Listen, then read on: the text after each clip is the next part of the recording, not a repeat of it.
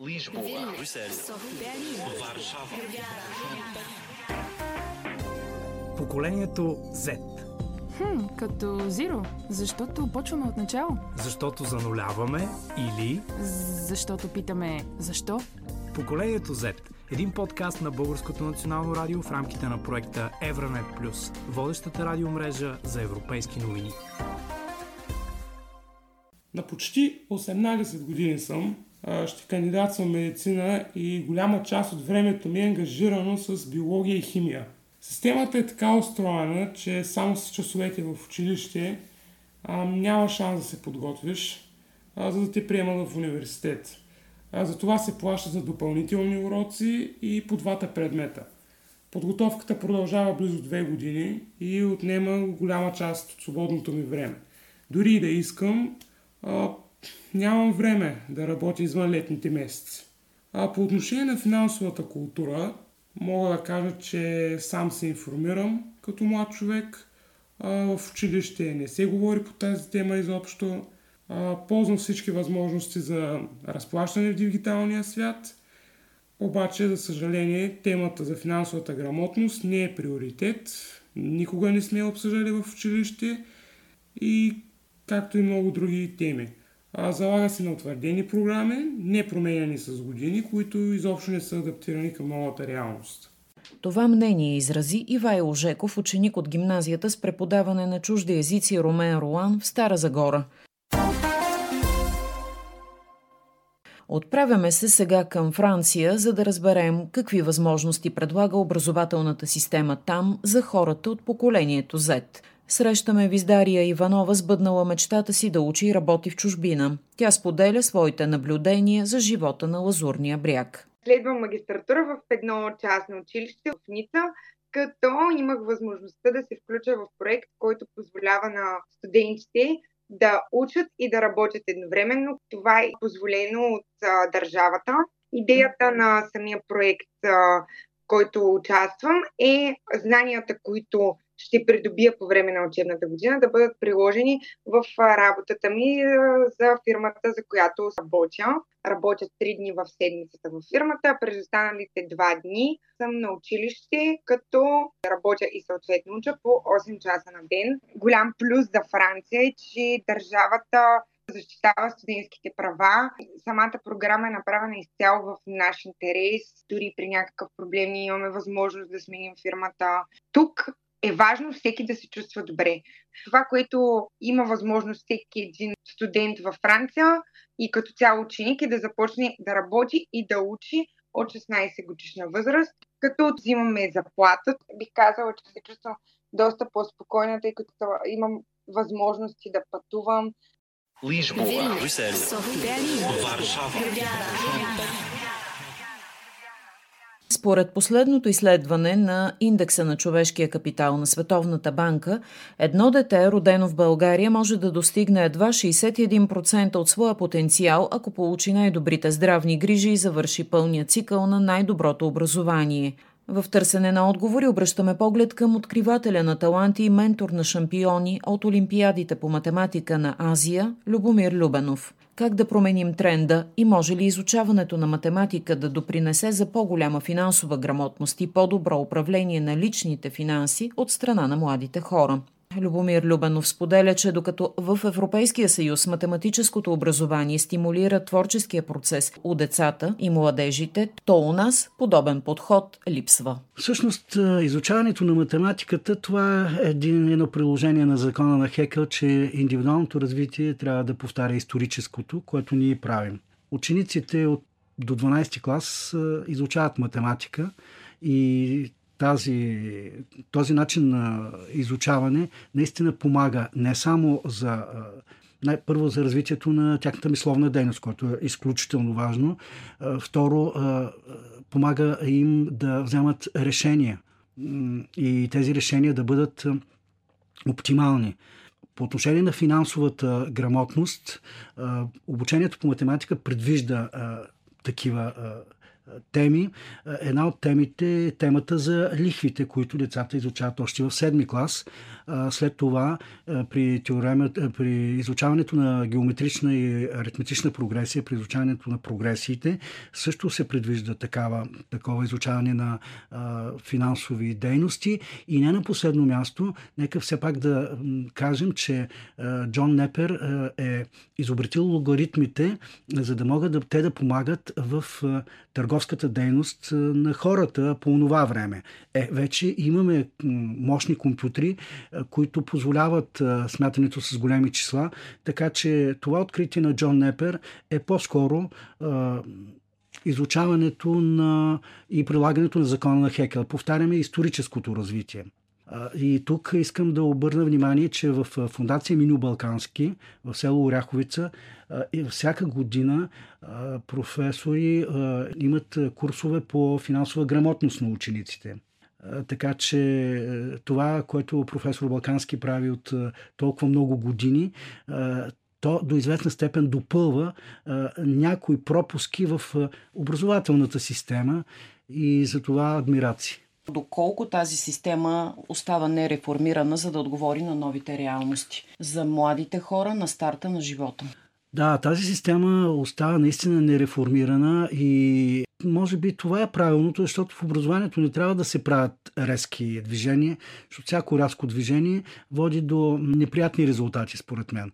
В последно време, като че ли ние сме насочени към това да реформираме нашата образователна система в някакъв странен количествен а, оттенък, например, а, преместване на едно произведение а, от един клас в друг, или пък а, Питагоровата теорема, която се изучаваше преди в 9 клас, сега за първи път учениците чуват за нея в 6 клас.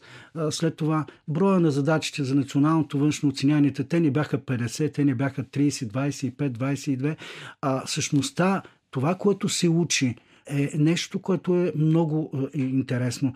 И аз много често се шегувам и казвам, представете си деца, отивате в магазина и виждате. Един шоколад струва 1,6 пети е, долара или лева. Обикновена дроб. Всъщност всички цени са в десетични дроби. Е, тоест е, има неща, които трябва, човек трябва да помисли, но когато се вземат решенията, аз дори не знам кой взима тези решения, защото а, съм провеждал разговор с автори на учебници а, и ги питам кой пише програмите, по които вие ставите учебници. Оказва се, че това е най-пазената държавна тайна. Не се публикуват имената на авторите на програмите, което е много интересно, защото все пак това е държавна образователна политика и не смятам, че тя носи гриф строго секретно. По данни на Европейската статистическа служба Евростат, България е била с най-нисък разполагаем доход в Европейския съюз през изминалата 2022 година.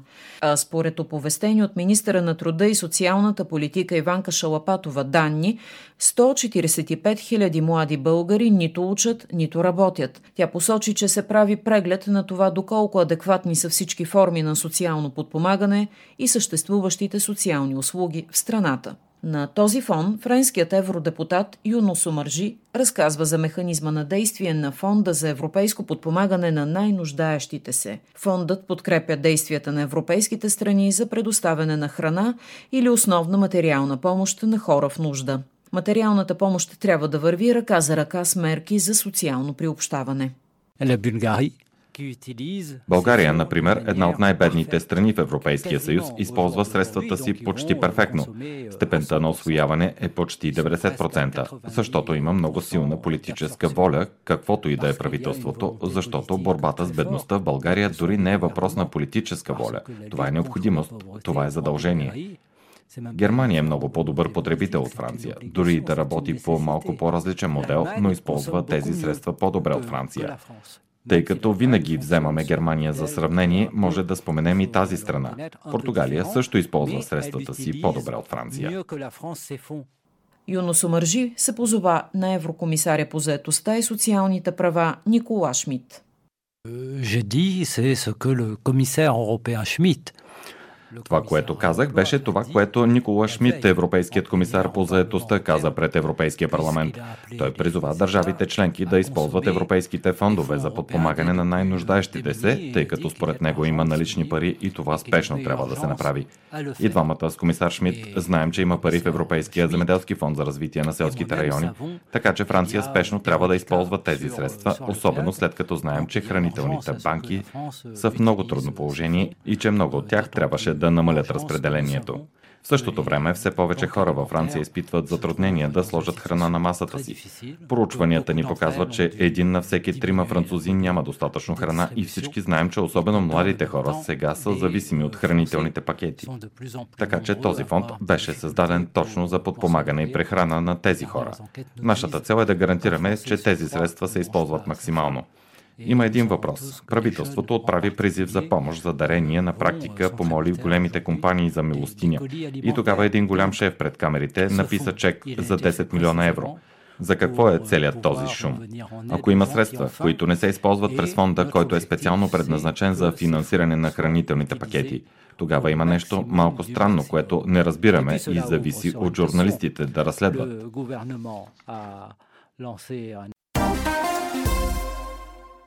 Цифровата генерация използва активно социалните и професионални мрежи при търсенето на работа. И така, на помощ идва Плеги. Това е софтуерно решение, което помага на компаниите да оценяват и откриват най-подходящите таланти от поколение Z.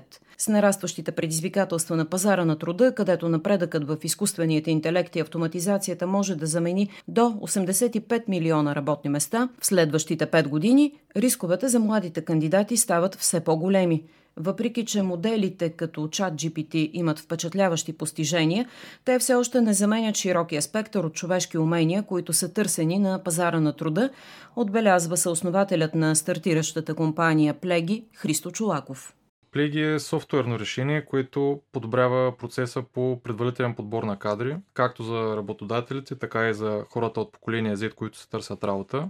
Ние предоставяме възможност на младите таланти да се направят безплатен профил при нас, като а, създаването на профила включва вкарването на информация, която се съдържа в стандартното CV и преминаването през няколко кратки онлайн игри. Ключов момент тук е, че тези игри са научно валидирани и базирани на вече установени методологии, които позволяват да се извежда информация за когнитивните и личности характеристики на хората, които кандидатстват за работа, като например адаптивност, работа под стрес и възможност за фокусиране.